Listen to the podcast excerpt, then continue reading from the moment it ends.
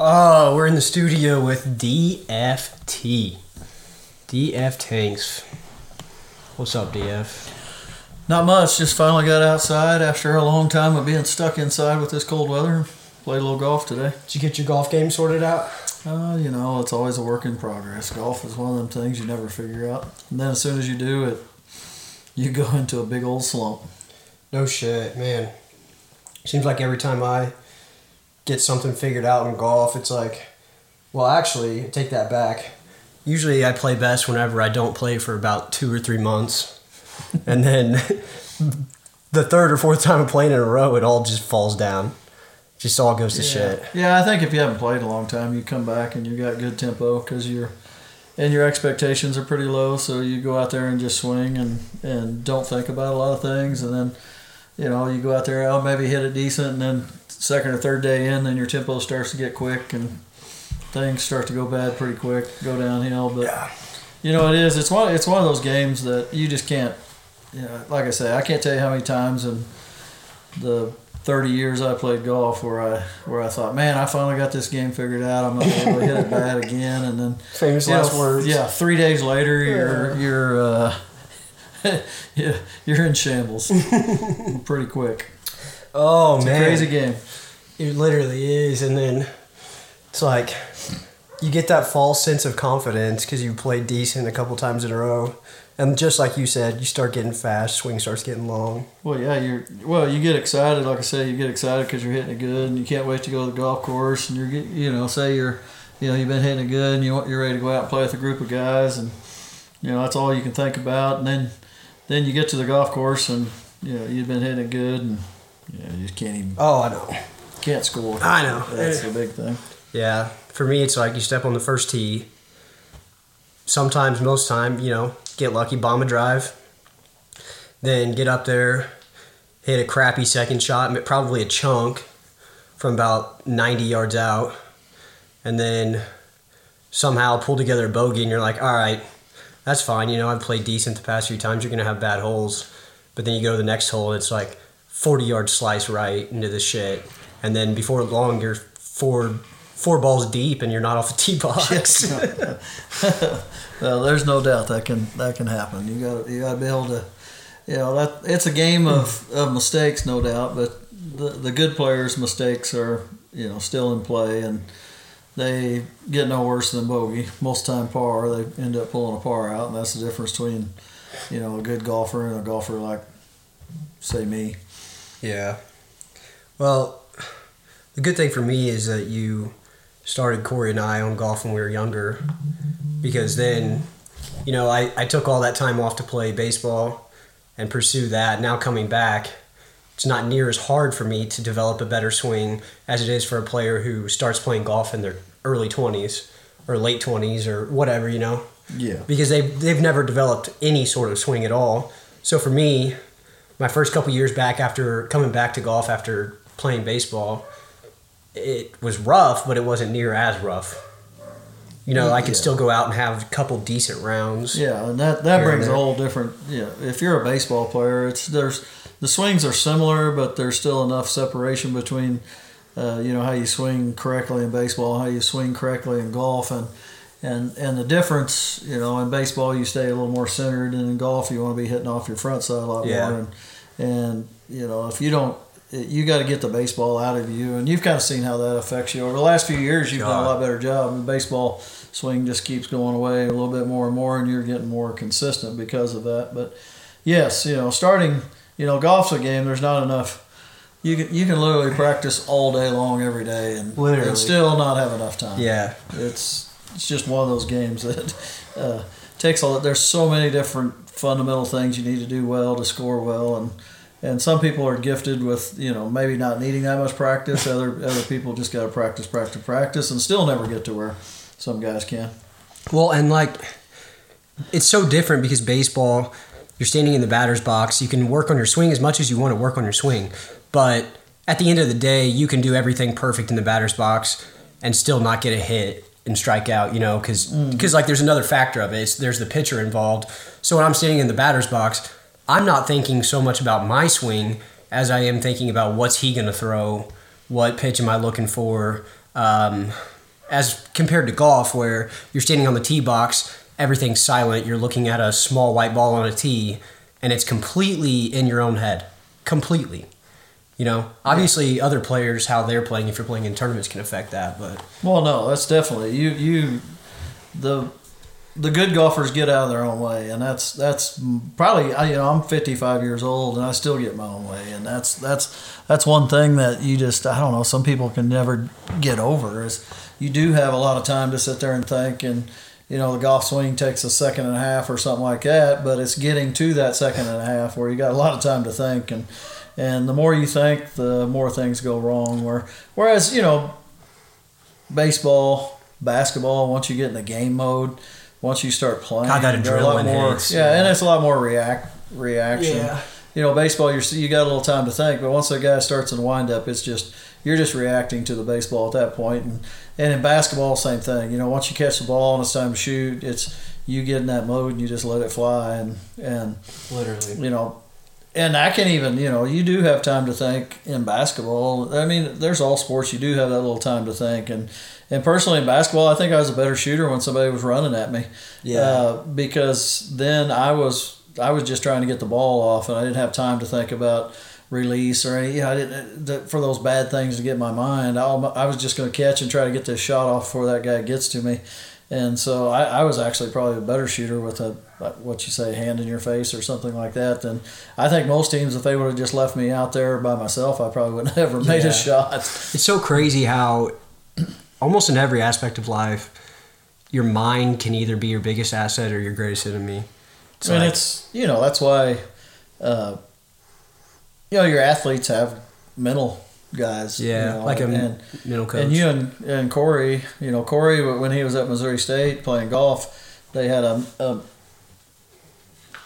a guy come in. Ah, I can't remember his name. Team. I talked yeah. to him one time, and uh, he really worked on the mental aspect. And you know, you really had it was really in depth on uh, yeah a lot of things that you had to get out, and and you you know, and he his real his big thrust was you know. Do do what you need to do to prepare. Get prepared, and then you guys got to let things happen. Yeah. You can't control. Yeah. You know, the only thing you control is what you do. Like in baseball, once you hit the ball, then that's out of your hands. Yeah. And that, that was a big thing. It's just the mental aspect of. Well, and he was big with a lot of baseball players. Yeah, I he think was. In the major leagues. Uh, so, he would go down to spring training and yeah. stuff and talk to them. Well, you talked to him. You, yeah, you just for like an hour. Yeah. Um, the biggest thing he told me was. You know, we like he started out the conversation with, "What are your goals? What are your dreams? What are your what are you looking for out of this? Um, where are you mentally? Uh, sort of where? What areas are you lacking in? Are you lacking confidence? Are you getting anxious? Whatever." Um, and it seems like such a simple take on things, but to hear it from somebody that's not a parent or not somebody like your coach, it also means more. Because what he told me was, you know, you want a college scholarship. You want to impress the fans. You want to impress your coach. You want to get a win. Whatever. You what you have to think about is you you prepared your whole life for every moment that you're in a game or every moment that you're on the course hitting a golf ball, whatever it is.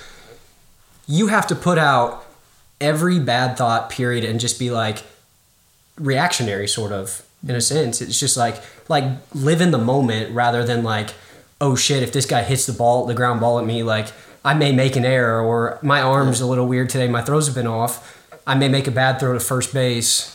Um, it's more just field the damn ball and let it fly, and whatever happens, happens. Like you prepared, yeah, you've prepared countless hours, and yeah, you've put your time. Yeah, and looking back, obviously, it's easier to look back now, but Corey said the same thing. I wish I had the mindset that I have now, and that I, you know, in high school. Because what a game changer well, that would be, just the confidence, the the realization of, like, there's no need to be nervous. Like, you just work harder and yeah. just be more comfortable.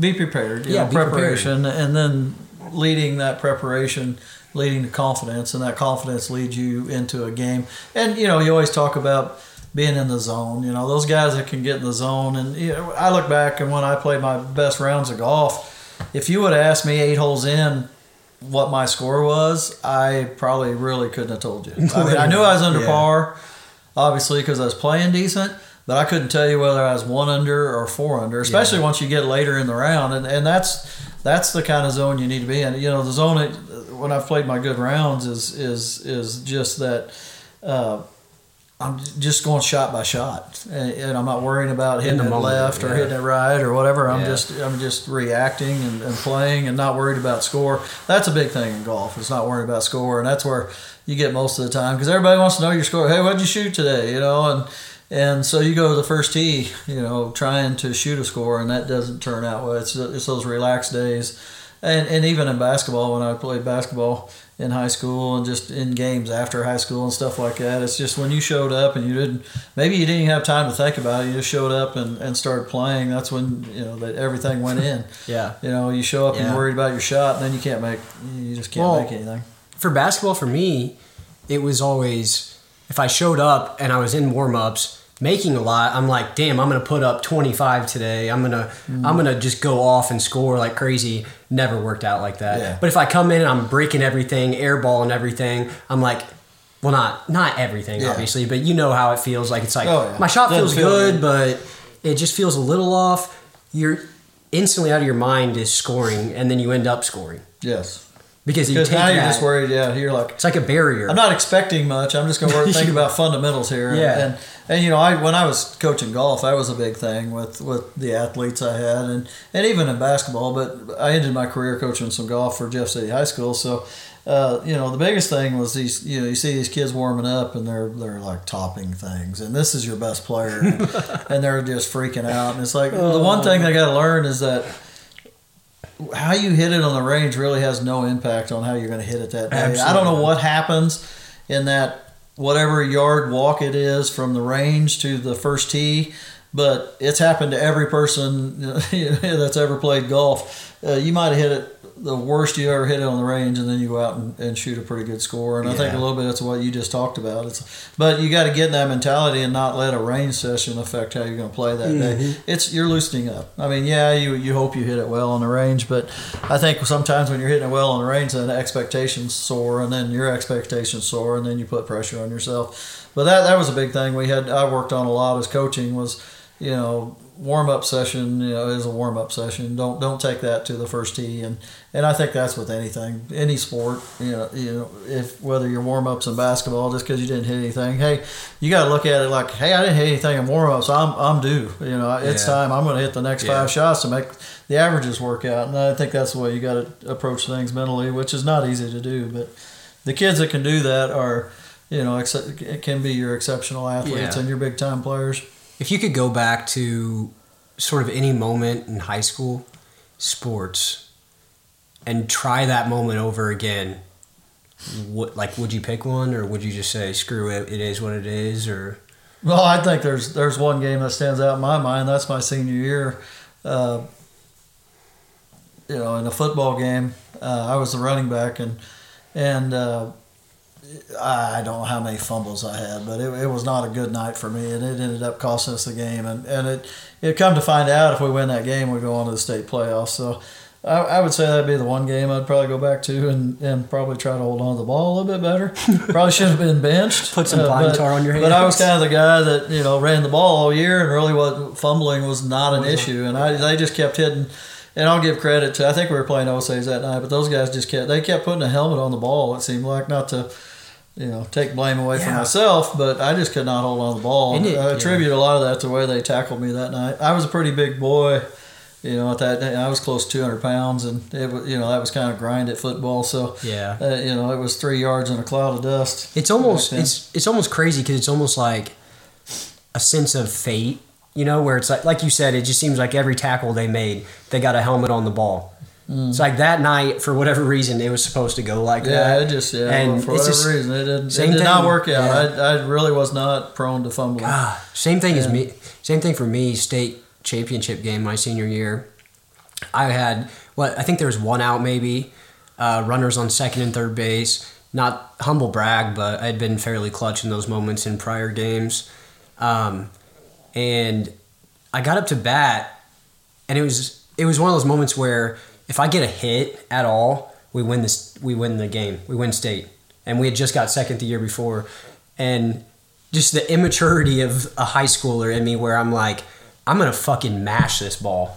Like, I'm hitting a home run and I'm walking this thing off instead of like, just hit a dinker, just hit a dinker over the yeah. infielder's head and just get something in play, bud. No, it is. But, and, you know, it's one thing. You can go back and look at and blame yourself, but there was also four, you know, four quarters that went on in that football game, and there was, you know, ten other guys on the field that could have made some plays too. But, but you know, you just always... You always look at yourself. You look more inner yeah. and what you could have done better. And, you do. And if it's a close game like that was, then you're going to blame it on yourself if you didn't have a good game. But, uh, you know, it's just sports. That's hey, it's the way sports work out. I think that's why we love them, because the good times are Man. good and the bad times are bad. And those, you know, you, you tend to remember both of them. Literally. Literally. Unfortunately, in golf, you know, going to that, you remember that one bad swing. Yeah. And that, you know, you might have had fifty other good swings, but that one bad swing is what you remember. And it's crazy. You can't do that. It's crazy. So crazy. Sports are a different beast. Different beast. Oh, no I, still, doubt. I still like dabbling in rec sports in college. It's fun. You get to go out and act like you still got it. And well, I think it's just a... It's you finally get over that high school mentality. I got you know working hard. You you always got pressure on yourself working for trying to get a scholarship if you're that level of player, and you know and then it gets to what level can you get when you get the scholarship. Whereas then you get to college, and you know after it if you're not you know after your playing days, then you can relax and just really, I think you enjoy the sport more. I think you know basketball. I probably had more fun after high school. Just playing and pickup games, you know, where yeah. you could just truly enjoy the game and relax. And, yeah, and you just you just played, and, you know, you just let it fly. If it didn't go in, it wasn't any big deal. And if you had that mentality in high school, it would have been better. Well, yeah, you probably would have. Yeah, you probably would have actually played better in high school. Yeah. If you just took it as a pickup game type no mentality, doubt. But whatever, whatever. So, what's going on in the world? The, all those well, people I don't know, died. The big, Yeah, the big storms, uh, you know, went through. I've uh, I haven't looked into any of that at all. So a lot of pipes frozen and everything else. So I mean, you know, but where was it uh, at? Well, well, at school, I superintended at. Uh, it froze all our pipes out in the well house and just blew everything out. So uh, it was an extreme storm because yeah. it just doesn't happen very often. And then you look up in Buffalo where they had ninety some inches in a couple days and people dying in their car, and you know nothing against, but I just you know you know this storm's coming. Uh, yeah, you can't you just can't be out in a car in that case. But I think people just take things for granted that people people are going to be able to get there and rescue you. And unfortunately, there was a lot of people in Buffalo where the the rescue people couldn't get out because there was ninety inches of snow. You know, yeah. So it was just devastating. And That's- those areas are used to that weather.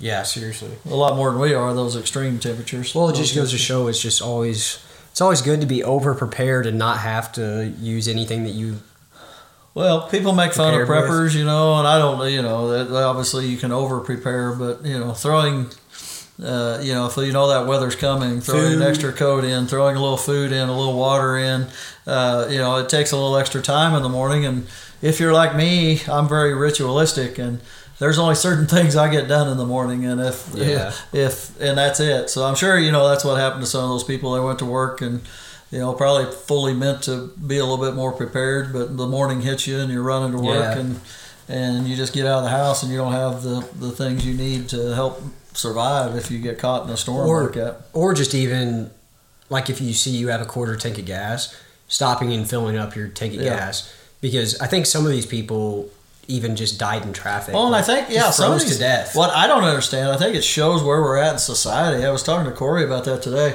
um, my other son, for those of you that don't know, and, and I was like, this this just a big tell of where we're at in society right now, that some of these people, I think, literally died in a neighborhood. Yeah. In their car. Yeah. Why wouldn't you get out of your car and try to get to the nearest door and knock on the door and say, I'm going to die if you don't let me it's, in? You know, that's that's what I would have been. Yeah, I mean, they just sit in, and I don't know the, you know, what you it, don't know the full case of what's no, going on. The maybe story. They couldn't get out of their car. I don't know, but, you know, it, it seems to me like maybe they're just scared to go up to, you know, you can't go up to somebody's door. And, well, yeah, you know, that, as human beings, if somebody knocks on your door and they're freezing to death, I would hope you, you go ahead. Yeah, I mean, you know, so. Gosh. Yeah. Like it, it's crazy, though, because it's like, uh, it's a sense of, like the sense of connection in society has just been ripped apart entirely, it seems like, because we live our lives on the cell phones. We hardly interact with each other in the living room. Not like us. We do a pretty good job of talking and stuff, but a lot of families just sit on their phones in their living room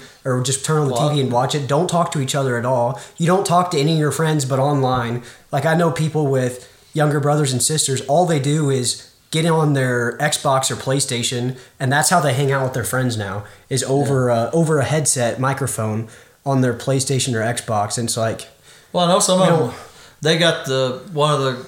young lady's phone, you know, that died, uh, they got her phone and she'd take pictures of what's going on, the bad, when she was stuck in her car. She's like recording. And she texted, well, and she, you know, she texted nine one one or called nine one one for help. And, you know, I think even texted maybe some people trying to get some help, but nobody could get to her. Yeah. And then I think that was her last ditch effort was her phone. And instead of maybe getting out of the car and trying to get to the house, and like I say, I don't know where she was. You don't know the of full course, story. Yeah, I don't know the full story, I but I think she was in a neighborhood. Yeah, but that's sort of the. It's also like a reliance culture that we built too. I mean, it's the same thing with you have a plumbing issue, you call a plumber. You have a wiring issue, you call an electrician. You have something that needs to be built, you call somebody to build a contractor. Like we were talking about with the roof, the roof thing the other day. It's where. You said back in the old days, you would get together a group of guys and you would help each other out and go roof somebody's house instead of calling a roofing company and paying yeah, and them society, ten to fifteen grand. Yeah, so to do everybody's, everybody's worried about bothering somebody else about helping. Like when I was growing up and dad, I mean, I even look at dad when when we were kids, you know, if somebody needed a tree cut down in town, they, yeah. they we I remember going and helping and, you know, you... You're up cutting the tree and trimming it down, getting it to where you're tying a rope on it, pulling it out in the middle of the road with your with your truck. And now, you know, no, I mean, part of that is insurance, you know. And I, if something goes bad, you're going to get sued this this day and age. Whereas back then, nobody probably would have sued while we're, you. While we're on the topic uh, of trees, um, don't you have sort of an infamous story with the tree? Yeah, I that you'd like to share. No, I don't really want to share that one. Uh, but, uh, allegedly, got a little trouble the... for yeah pushing over a tree, no doubt. Yeah, oh. That was like a five hundred dollar little Oriental peach tree or something. uh, got a little trouble when I was younger. It's a bad pick. Yeah, it was a bad, bad pick on trees. Oh. Like, not only that, it was an expensive one. But uh, guy, guy just took you off a little too much. And... No, it was pretty just kids being kids, just being honored. uh, Oh, man. Playing around, really. Actually, how it happened, but my friend was up against the tree, and I literally jumped on his back, and he went into the tree. It kind of helped him push over the tree. Oh, so I jumped you... on his back, and, and it kind of it was kind of a little bit actually accidental, but you know it just happens. So you didn't even go out of your way really to destroy no, the tree. No, not on that one. Not really. It was just kind of a weird deal. Not me. Really. So there was maybe a little bit of little like little I little shouldn't bit. Have been. Well, here. He was. I I would just jump on his back and, and you were just assisting. Those, yeah, I, well, yeah, I indirectly was just being honored, actually, but yeah. Oh shit. That's no, funny. But yeah, I mean, it it is now. Everybody calls somebody to to do whatever, you know, yeah. instead of calling family and you know, really that's that's another big. You know, it was always family. When we bought our first house, you know, the roof needed. Done and we stripped the roof down and we needed plywood on, so we had to take some plywood on. You know, that was all done by family, and uh, you know that older generation, uh, you know the guys that are in their seventies or eighties now. I mean, those those guys know how to do everything. You know, I look at my dad and uh, my wife's dad and some of them. They're just they're they were just a talented generation that can can. Uh, You know, if you need a, a roof put on, they know how to do it. If you need well, yeah. uh, if you need plumbing, they know how to plumb a house. If you need uh, to run electricity, they know how to do that. And yeah. and even my generation, I can do a lot of things, but I can't do near what they did. No. And I, you know, for the most part, uh, you can do a lot of things, but they're they're because you've taken interest and done it. But, yeah. But uh, there's a lot of kids that may not even know how to put gas in their car. I'm not even no, sure sometimes. Or change your oil, or yeah. change a tire yeah. on the road. And that's just exactly what sort of... Obviously, a storm is an ex- extraordinary circumstance. Yeah, that was an extraordinary storm. But it's kind of the same thing of like... Common sense. If I'm in a situation where something goes wrong, I'm depending on myself first over absolutely anybody else. Yeah. Like, because I, I just put way more faith in myself... And why not? Like yeah. it just doesn't make sense to just depend on somebody else. No, I mean, like you, you got life is shit. There's is valuable and yeah. If and you don't, if you take, don't take care of yourself, no. But there's not somebody else. You don't grab that steering wheel. Nobody else is going to care. No. At all. Definitely not. At all. At all. And that's where and most, like, we did the golf cart. For everybody that doesn't know, um, we bought a really old golf cart when I was maybe a junior or senior in high school. Yeah. Um, completely stripped everything off, even down to struts and um, bearings, whatever. Everything. Yeah, everything. Absolutely everything. Yeah. And completely redid it all. Now, a golf cart is a lot simpler than a car, but how many times did we just pull up on YouTube something that we had no oh. idea to, how to do? And that's how we just all learned about YouTube.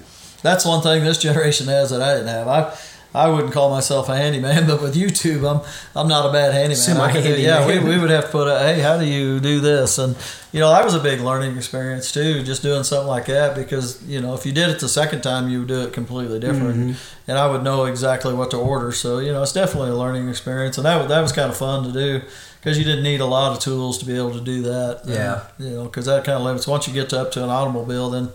Yeah, you know, all the metal work and stuff yeah. like that is just yeah out of my league.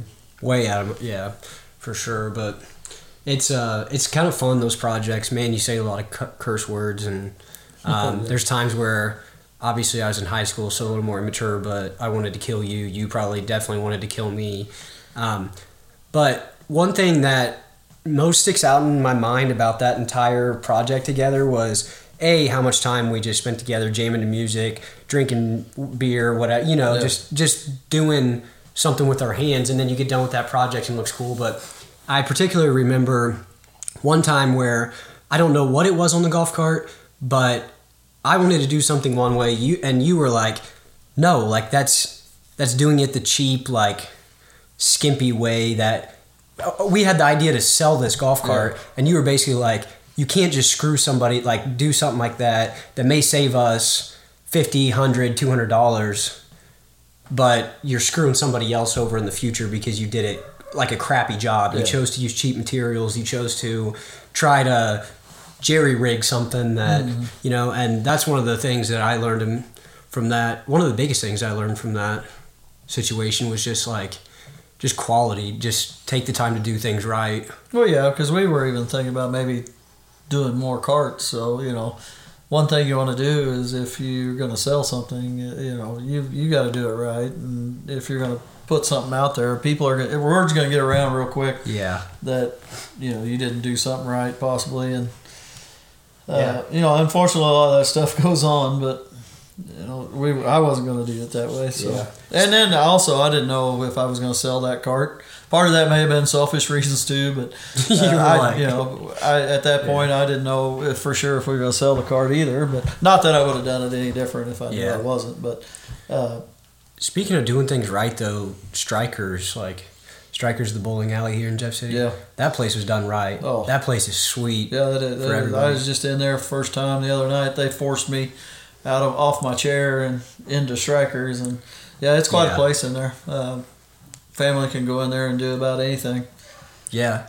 Well, they have um, the golf simulators where you can even do like a bow. Like I saw people shooting bows into yeah. the projector screen, sort of. Um, there's like soccer in there. There's golf simulator, obviously. There's pool tables. There's probably semi-legal gambling machines. Um, there's all yeah. of those lanes for bowling. Yeah. And then the whole arcade. And for Jeff City...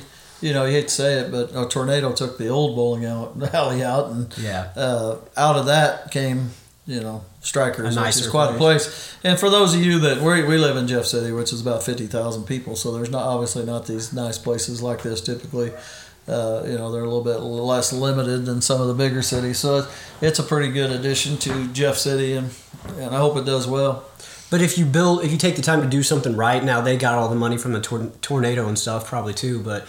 It's, I mean, if you do things right from the very start, it's just way better for your future as a business. I mean, look at Chick-fil-A. Like, they hire good workers. Mm. They have fast service, quality service, consistently quality service, and people continue to go back there and will continue to go back there for the foreseeable future because they do things right. Yes, they do. If you try to skimp, people aren't going to keep coming up to your door. No, it doesn't take long to figure that out. At all. At all.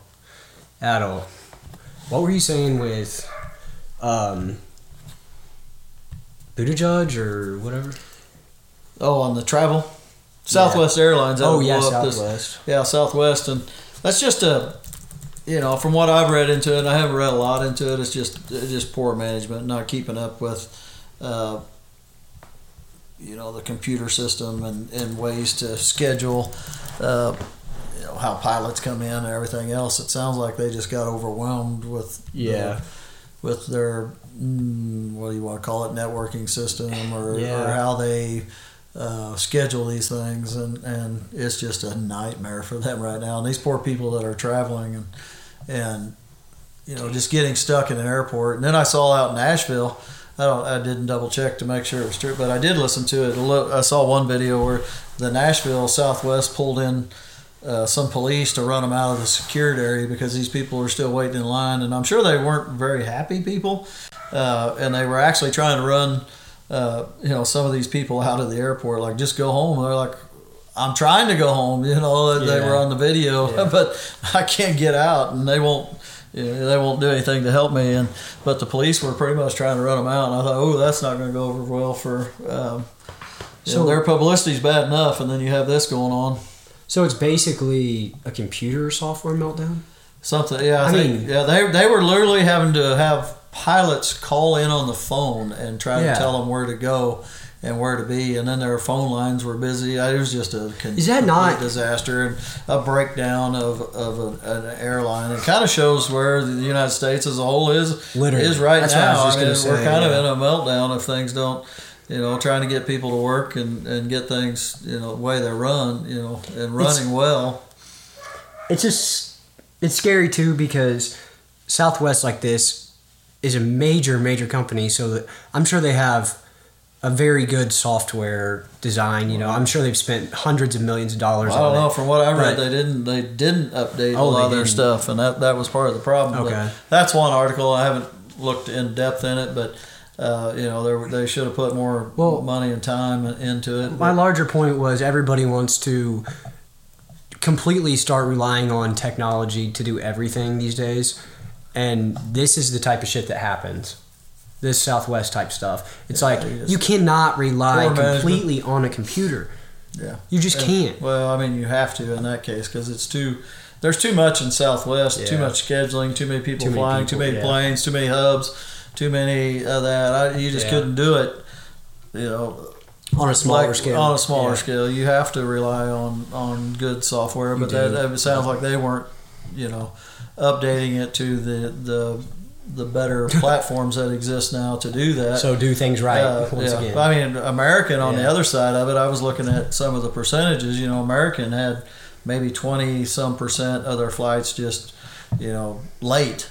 Uh, they had zero cancellations at one point where I saw. So you have the extreme scale of of uh, Southwest Airlines who has, you know, eighty or ninety percent of their flights are either canceled or delayed. And then you go down to American, which had maybe twenty percent of their flights just uh, delayed, delayed at some point. Canceled, yeah. And like zero percent canceled. So, you know, it looks like their management on American Airlines or whatever they did worked pretty better. well. They were at the top of the the heap as far as the, the numbers that I looked at. Huh. Well, luckily we don't have to fly anywhere. Yeah, I mean, I'm not Yeah, I'm not, I'm not going anywhere. Well, hopefully, uh, I know... Uh, Corey's heading out. They're going to Miami at some point on Southwest, but it's not till Jeez. the middle of January. So maybe they'll maybe they'll get it all straightened out before that uh, that takes place. Which I think it will. That it should level out. I would think, uh, or they're not going to exist much longer. Yeah, that's that's true. Um, I was I was looking up something the other day um, that's kind of related to all the COVID stuff. It's kind of interesting how. Um, how over time things change so dra- so drastically uh, because, you know, what was it? When did COVID even start? twenty nineteen twenty nineteen Late twenty nineteen into twenty twenty And it's like Joe Rogan was bashed so hard for this ivermectin B S. And it's like, first off, one of the most effective drugs ever. One of the cheapest drugs ever, has won numerous awards across the world for all of the great things that it has done. And immediately the media jumps in and tries to completely destroy his name off of this. And it's like, what? what causes that type of reaction off of somebody saying that they used one drug along with fifteen other drugs? It's that one drug, you know, yeah. that they focused on so hard and that they pushed so hard. And then now, let's see. Well, here, here. Now we got National Library of Medicine. A five-day course of ivermectin for the treatment of COVID nineteen may reduce the duration of illness. Published, uh, well, actually, that was twenty twenty. Let's see. There was a newer one come, that came out that said... Um, There was a newer... All right, so I had a glitch in my system right there, but I actually found an article from um, National Library of Medicine, and in the abstract it says, seven studies showed a lower mortality rate in the ivermectin group than in the control group. Six studies found that the ivermectin group had a significantly fewer length of hospitalization than the control group, and eight studies showed better negative R T P C R responses in the ivermectin group than in the control group. I don't know what R T P C R responses is, but the whole point of ivermectin was to use it at the very on the very start of your your illness, because it does something. Now I'm going to butcher this, but it does something that inhibits viruses like COVID from multiplying. Correct? Like it, yes. it slows the rate slows. of expansion in your body of the virus, which can lead to, like this this article says, lower rate in mortality. But what we wanted to do as society was make somebody, demonize somebody, and not have an open mind at all, because it didn't tote the party line of what the major news groups wanted to push and what probably Pfizer and Moderna and all of those other companies wanted to push, which now, looking back, I think it's Moderna. They basically came out with their own version of ivermectin to treat COVID. Yeah, Pfizer. I think Pfizer, okay. Sure. But right after they had put all that yeah. smut on ivermectin, yeah, it's like, wait, we're not making money from it, so let it give us time to develop our own specifically for well, I just, it. I just think uh, you, we can go in. You know, that we can go into a lot of fighting about whether it works or what it doesn't. But I think there's a lot of studies out there showing now that it does, uh, or it does help. Uh, The problem is, I think, as Americans and as people, we've kind of forgotten that we're we're blessed with a great immunity system, and and uh, you know, if we just let our, our system, if we keep it, if we keep our immune system hyped up to where it should be, it's going to take care of most of this stuff that yeah. that attacks us, and and you know, for the people it doesn't, then yeah, they need they need some extra help, and and. Uh, You know, that that extra help. You know, I just I see a huge problem in our Medicare system or our medical system when when you've got people that had COVID going to the doctor to try to get help, and they literally tell you to go home and come back when you can't breathe. That was pretty much the recommendation most people got, from what I hear. And uh, you know, that's not a medical system at that point. When when when a doctor can't try and prescribe drugs that are that are out of system, uh, you know, to try to help people, then then we've got a huge problem. And, well, and we know what that, I mean, for the most part, you know that, that problem's money. Uh, money is driving our healthcare system more than anything else. There's there's a lot of good chemi- drugs and chemicals out there that, that like ivermectin, that's been proven uh, to be safe and effective and, and given more than any medication that I've read. I've done a lot of reading on it, actually. Uh, you know, there's just not much bad happens when you take ivermectin. And it's used yeah. in Africa. People take this dosage, you know, some daily even to, to prevent infections. Um, and that's what, when we were at the doctor yesterday, um, the doctor specifically told us. So I, I've been dealing with a respiratory issue for a while now, but we found this place that does I V infusions. So I went and got a Myers cocktail infusion Uh, yesterday, and I looked at the doctor in there and I said, why is this whenever I'm sick, whenever I go to the hospital because I can't breathe, on top of all of the other drugs that they are giving me, why am I not getting an I V infusion of all of the essential vitamins and minerals that our body needs to fight off any sickness, mm-hmm. any illness, to function at the highest rate that it possibly can? And she looked at me and she goes, it's it's because it's a sick care system. It's not a healthcare system. It's a sick care system. It's you have to have a specific um, diagnosed illness for the and insurance then a companies. treatment plan for the for the insurance companies to cover it, and the insurance cover, company will not cover vitamins. Vitamins out of all things. It's like they don't want, like, it's not they. I don't even want to go into that realm of it, but it's like, why you have somebody who can't breathe, who has to stay in a hospital overnight, and you don't even give them a single vitamin? That doesn't make any sense at all. It's silly. It's absolutely silly. Absolutely well, silly. Say, you got to keep your immune system revved people, up, per se. And, and yeah. How long have people lived and we've we haven't had modern medicine? Well, medicine now is strictly about treating symptoms, not yeah. necessarily maybe treating the problem, because that problem, you know, they're, they're going to treat the system or the symptoms for the most part, and then that's going to take care of that. But you may have an underlying problem that doesn't get treated, and then down the line you get sick again, and then they make more money off of you being sick. Uh, you know, I, I don't know. I've just, as I get older, I'm just getting more fed up with how the, the medical system works, yeah. and, and from seeing and, and you know seeing people go in and, and what they do for them, and and you know now you can't get in and everything else. It's just it's just a nightmare. You know you got a shortage of doctors. You can't hardly get in if you're sick anyway, and, and if you do, you have to go wait four hours or five well, hours. And it's it's if you look at any disease, any illness, sickness. Any medicine, basically, they just give you sort of, it gives you sort of a one-up advantage to try to let your body fight off the sickness, you know? Mm-hmm. Like a steroid, it'll reduce inflammation so that your body can fight off the sickness. Basically, the only drug that will actually cure you from a illness or disease is an antibiotic. It'll actually kill the bacteria, the bad bacteria, yeah. but it'll also kill good bacteria, good bacteria. with it. So, so antibiotics create a lot of issues so, themselves. Yes. Everything, like you said, is a treatment plan. Everything is a, it is a, um, it's, yeah, it, it is.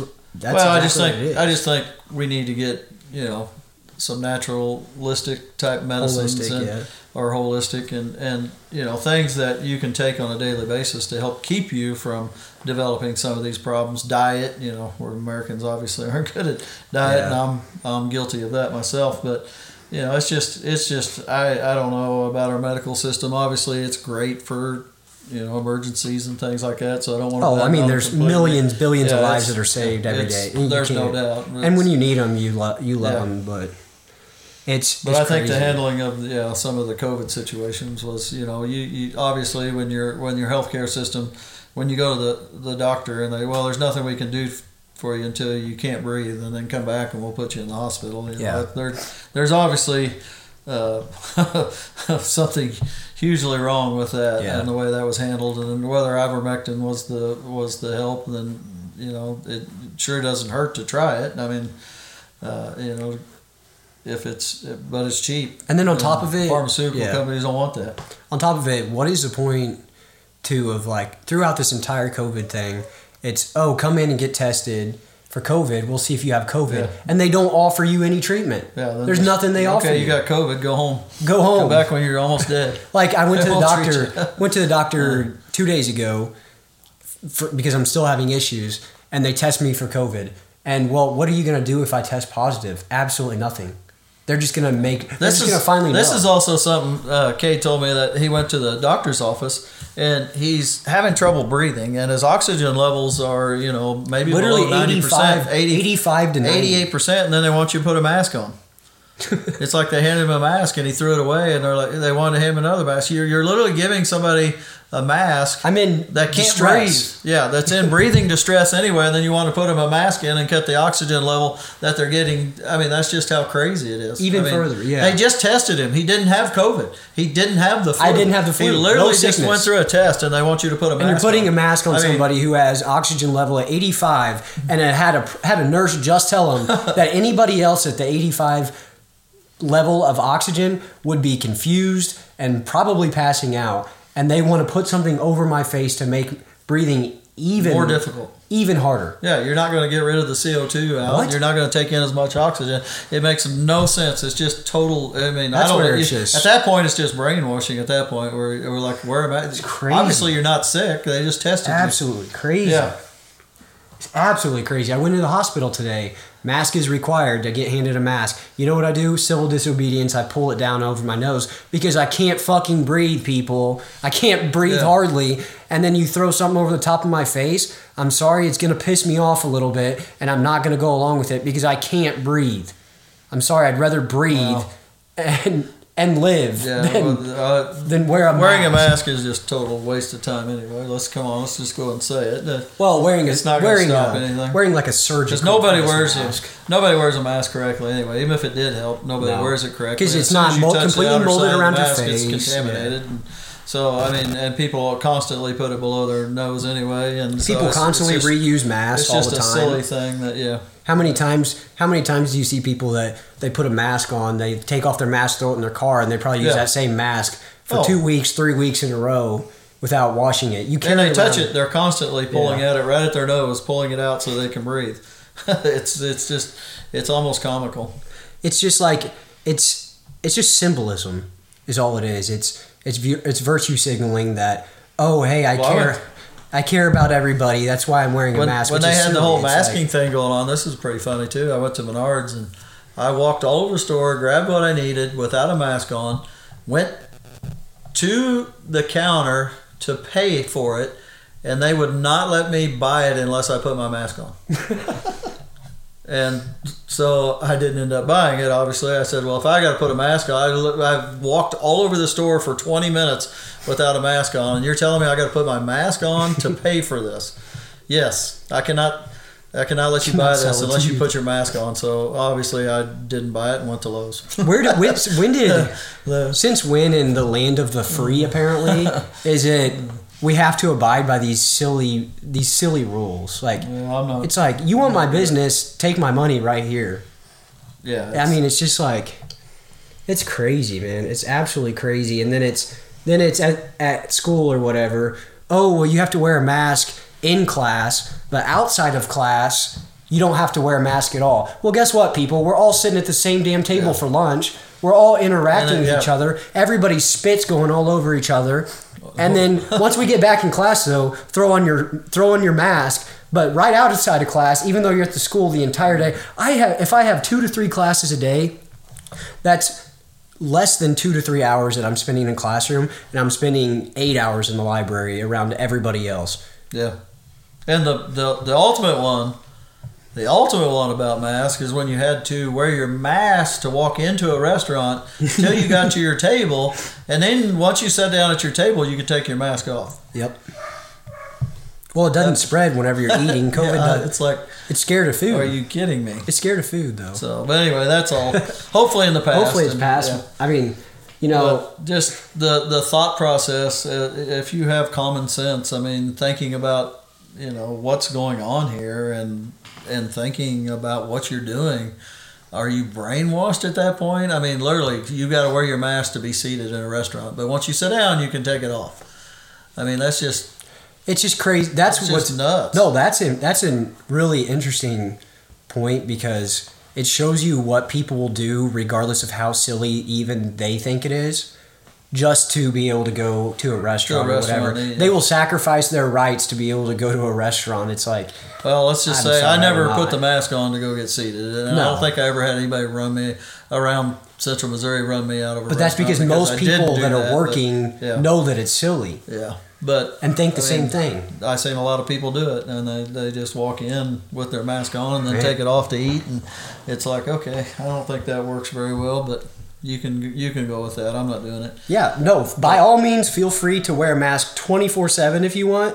Just don't tell me that I have to do it because everybody's like, oh, look out for everybody else. Look out for everybody else. Care about everybody else. You could infect somebody else's grandma. If I'm struggling on the street, somebody else made this analogy. You see how many homeless people on the street, how many people go out of their way and give that person a year's wage of their salary because they're helping them out and caring about other people. Yeah. Or how many times does somebody give a homeless person a hundred bucks or a place to stay for the night?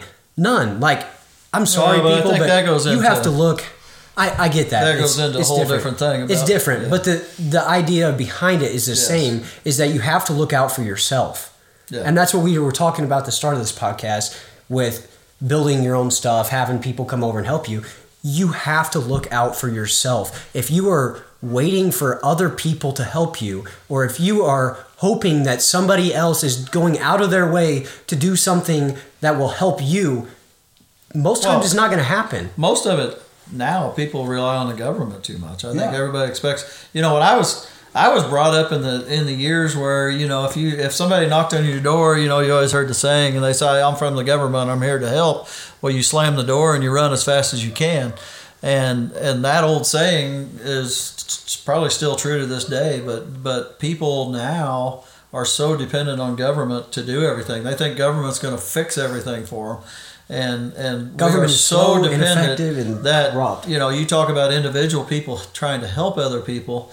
I think people have gotten away from that because that's the government's job.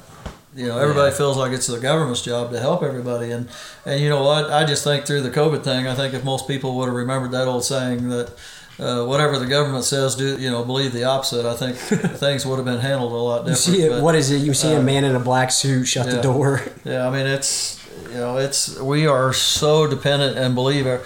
So many people think, they turn on the news, you know, they know they're lying to them, but then they believe everything they hear on their local news, even even on our channel thirteen or whatever. I mean, I you just you so much. It's all propaganda now. Anyway, I mean, whether it's to the right or to the left, it's just all propaganda. I mean, it's, yeah. it's somebody is paying for somebody to tell yeah. for them to tell you that somebody is paying. There's for a reason them. Why, and it's there's on only news, like yeah. I think I think. I mean, somebody could fact check me on this, but I think there's only six or seven major news agencies out there, you know, major media that they own everything else. So, you know, you buy off those six or seven places, they're putting out ninety percent of the news or whatever percentage that is. You can control what goes out. And I think we're seeing a little bit of that through this Twitter uh, stuff that's happening, you know, how much control there actually oh, yeah. is. Whether you agree with Elon Musk and all that, that's a whole other story. But if, if you've seen some of the Twitter files that have been released, it's just the control they have, you know, to shut somebody down and to to shut somebody up. Is to just, silence voices. Yeah, yeah. It's, it's just, you know, trust the science, but then you can only hear one side of the science. So, yeah. you know, I know we're we're delving into some... treacherous waters, yeah. Theory. Well, but the conspiracy theor- the the normal conspiracy theorist has been... more right than any other news oh, station yeah. throughout this the past two to three years. As Elon Musk said, the funny thing about it is almost every conceivable conspiracy theory about Twitter has completely become true. Yeah, no, has completely be, has completely come true. And how many of these other companies is that the same story with? You know, Apple, no. Apple in China during all those protests on the iPhone. On the iPhone, there's a feature called. Um, What was it? Um, sh- uh, Airdrop. Airdrop, yeah. Airdrop feature. So these Chinese citizens were airdropping information on rallies, on protests to each other because it's not sent through the internet. So it's not that that information is not stored in the iPhone to where the Chinese officials can access it. And so what Apple did after talking to the Chinese authorities was cancel out that feature on all the Chinese iPhones. Yep. I mean, this is the biggest company in America, the biggest company in the world probably now, um, most most successful, most profitable, but directly directly silencing people's right to protest. I mean, to to peacefully gather together and try to change the, the direction of their country because those people have experienced terrible abuses of power. For, I mean, throughout the past one hundred fifty thousand, you know, yeah, whatever, how many years, years yeah. thousands of years, but especially right now during COVID when all of them were locked in buildings and could not leave. Yeah. And so now and our, a company, company that's yeah. supposed to stand for America, for freedom, for for all of these equality, for everything good about America is actively engaging in China and helping out the Chinese Communist Party to silence their citizens. Well, sickening. Yeah. It is. And sickening. And here, I got my new iPhone. Yeah, me too. That's what's bad. Oh, yeah, we're, shit. We're, we're uh, bought into this technology, no shit, doubt. Man. And luckily, you know, all I all I use my phone for is to look up scores for the most part and a little yeah. bit of podcasting. So uh, there's not a great use on my iPhone. I use very few uh, yeah. features as far as that goes. But, you know, it's just, again, it goes back to, I think people are way too reliant on what the government puts out and what, what our government says. And, and uh, we, you know, we need to go back to, people need to question a little bit more what's actually being put out and what, you know, not trust. Uh, you know, that I'll just news. trust that, yeah, yeah that major news that, station. You know, maybe you need to do some extra... Uh, some digging on some your digging own. on your own to figure out, which, you know, and it may, you know, there's there's different views on everything. And which ironically... Ultimately, yeah. they pan out in the end, you see who's right, but... Uh, and ironically, during the whole COVID stuff, some of these major news media stations were saying, do not do your own research. Oh, yeah, because yeah, like, you can't trust it. Yeah, I mean, it's like, don't do your own research because no, you're not educated enough to, and, yeah. to think for yourself, people. That's true. That's that's it's, about what they said. It's crazy. Sometimes. Yeah, it is. It's crazy. It's like, but, and now with, with you know you talked you were just talking about the iPhone. The good thing is there's a, there's a lot of lot of availability to, to alternate news and, and different things yeah. to, that you can uh, you can find some independent people that you know aren't. Uh, necessarily being paid by pharmaceutical companies and that to put out uh, certain news. So, I mean, it does open up a whole uh, whole different avenue for a person to, to look at some alternate views. Uh, yeah. But that's whether a, you think that's they're a, crazy or not, it's, it's another view. And, I, you know, I I personally, I, I watch I watch some M S N B C and I watch C N N and I watch a little bit of this other stuff and I watch Fox News. I watch all of them. Well, it's all propaganda. And it's, and it's completely it's it's, a, it's amazing the different views you get between between between any of them. Yeah. I mean, it's just just just crazy. It's like did I just I thought I heard something completely different on the other, you know, say on Fox than I did on and you did on M S N B C. So I mean, it's what do you trust? It's it's crazy, and I understand how people can get. You know, I mean, you don't know what, what is truthful out there anymore. But that's the good, that is the most important thing for human civilization, period, is just the ability to discuss these things. Yes, and that's what we're getting away from is is able to discuss. You, the biggest term they, they throw on you is conspiracy theorist, you know, and it's, it gives you a bad instantly connotation. Discredited, and, but they can't discredit you. Yeah. Try to discredit you right away instead of having that, that conversation. Uh, you're a racist, you know, you're a sexist, you're yeah. a conspiracy theorist. These are all characterizations that can be proven by certain actions, I suppose. But for the most part, when they are used, it's just to discredit somebody without yes. actually pointing to any specific or having instance. A good argument about, yeah. you know, having to, a good yeah. conversation about something. It's easier. It's a personal attack rather yes. than a, an attack on what they're saying. On it, it's rather than... Well, apparently, making a good argument. Conspiracy, you know, which is a big thing in the news lately, is the you know the J F K assassination. You know, in the sixties, uh, President Kennedy. Uh, you know, that was I think that's where the conspiracy theorist term was actually coined.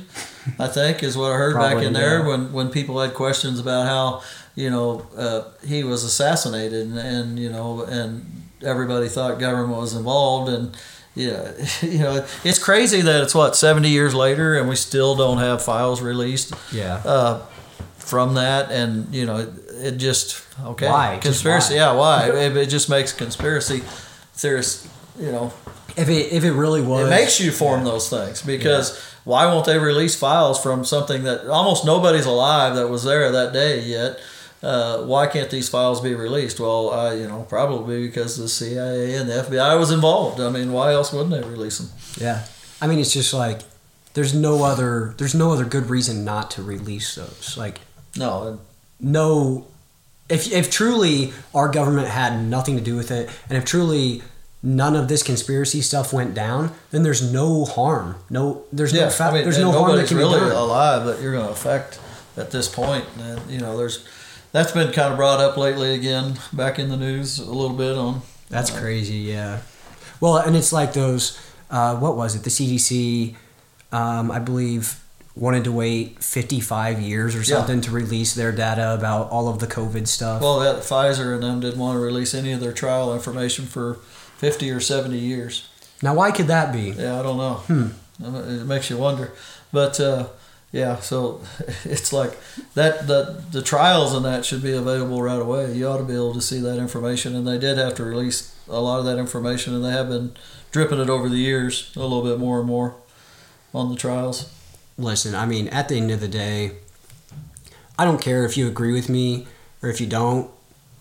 All I want to do is have the freedom to be able to voice my own opinion, and that's all everybody else wants as well. So, like, we need to get over this whole silencing, this cancel culture B S, because people yeah. need to talk. And listen, if you think you can hide the truth, you can't.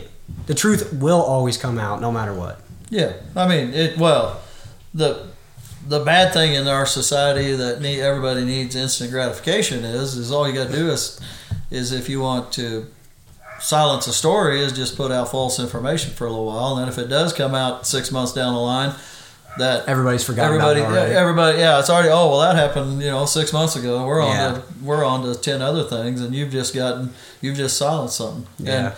And and people don't remember six months down the line what happened no. six months ago. I mean, it's just we're in that daily instant news. Yeah, it's the next thing after, daily, daily, daily, and yesterday doesn't matter because no. we're on to you know the All next right. day already. So this has been a lot of deep, deep stuff. But if you had one. One uh, piece of advice that you'd love to give to fellow Americans or society to to sort of turn the pendulum back and start making things better, uh, get back to the old ways of just just love, freedom, unity, everything. What would you What would you say? Well, I think I think most people in Mid America still live a pretty you know good life, wholesome life. Yeah. Government's not really you know. controlling like it is, say, in some some other areas around the country. So I mean, I you know as far as that goes, I just you know I just I think I think one thing that we definitely have to get uh, straightened out in America is our is our uh, elections. Uh, you know I think elections should be you know that day should take place on a single day, uh, whether it's a national holiday. I don't know why. One of the most important things we do is vote, and I still cannot understand holiday. why it's not a national holiday where yeah. we, hey, everybody has a day off. You go vote that day, and then, you know, by that evening, we know who the winner is. And, and you know, now carrying this stuff out. And I don't mind absentee ballots. You know, absentee ballots is fine. You know, if you actually send in a request, a ballot, then, you know, there's people, obviously, that are gone. Even you know that, that would need that. I think that's fine, but I think that's as far as it needs to go. We, you know, we the, the the voting is one thing, and I think it's just getting out of hand. And the only way to, to replace somebody is by voting them out, and and that's the one thing Americans have, and one thing that we we've just kind of losing sight on, you know, losing reality of is, is just controlling our elections. Yeah, uh, I, that doesn't go back to and, and answer your question. No, uh, very but well, but I do. I think. You know, I think, well, your point, I think, really, I could be just speaking for you, is that if you live everyday life and you live in the moment and you don't look at your phone, how much of this stuff would you even notice? Yeah. Probably none of it. None. Probably none of it. You know, if you don't see somebody, but that's if you problem. have a friend on... We're we're more concerned, you know, and I find myself that way. We're more concerned about the N F L football game or, or the basketball game that's on than what's actually happening in our country yeah. and how our congressmen or our, our representative is voting and how they're representing us. Uh, most people, they just trust that that person's, you know, and that's the problem in the United States. We, we just trust that that person has our intentions and are going to do things that are good for us, and they don't. They they get and they get bought off, and, and we just spend too much time, uh, you know, on, on things like that. Uh, you know, okay, football, sports is fun, no doubt. I, I get that, but but you but do have to be involved with your with your government. And but it's the same thing. They control you. This saying from old Roman times was, "Give them bread and circuses, and they will never revolt." Yeah, a circus. Look at the Colosseum. How much does it resemble yeah. a football, modern football stadium? Oh, yeah, it's... Look at American food. It's more fattening than any other food in the entire world. I mean, we deal with obesity at a greater level than any other country in the entire world as well. So well, there's no doubt. We it's, have our bread. We got our circuses on Sunday. A well-fed country, and, and if they have things to put their mind, you know, keep their mind, it is not going to throw any, you know, you're not going to have any troubles with the with the people. Nope. And you know, that's one thing, you know, you were talking about China. China's got, you know, they're, you know, as long as they keep their people fed, then the same thing is, even though they're a communist country, they keep them under control pretty well. It's when those times where they can't do that, and, and people can gather, and hungry people are a problem. Yep. Yep. You start taking food away, and what is it, twenty or forty-eight hours to chaos, basically? Yes. You're you got two days away from going you're two in, to three days away from, you know, chaos. Complete chaos of food. So I mean, I guess at the end of the day, all people want is food and a warm bed, and yep. and a decent, you know, and a decent life. America, yeah, we just a decent life. Expected a decent life, and, and all those little gadgets. And yeah, I think it's I think it is important though. Um, you know, people do need to get riled up about certain things because there are changes that we need to make in society. And yeah. um, at the end of the day, though, we have to realize that our neighbor is not the person who is going directly against us necessarily.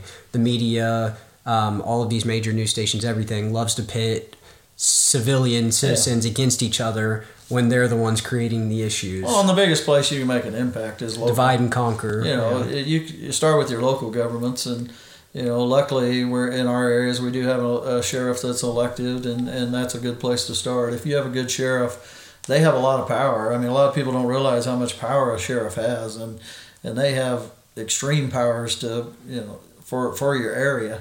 Uh, you know, yeah. And so, you know, if you're having troubles, that's obviously the number one place to start to, to make changes would be in your local government, mm-hmm. and that's a lot easier to do than at the bigger level. Yeah. Obviously. For sure. So start local, people. Get out and vote. Become more informed. Do your own research. Man, yes. I might get canceled for all those things I just said. Yep. I've been canceled a long time ago. All right, well, let's go eat some dinner and chill out. Thanks for tuning in, everybody.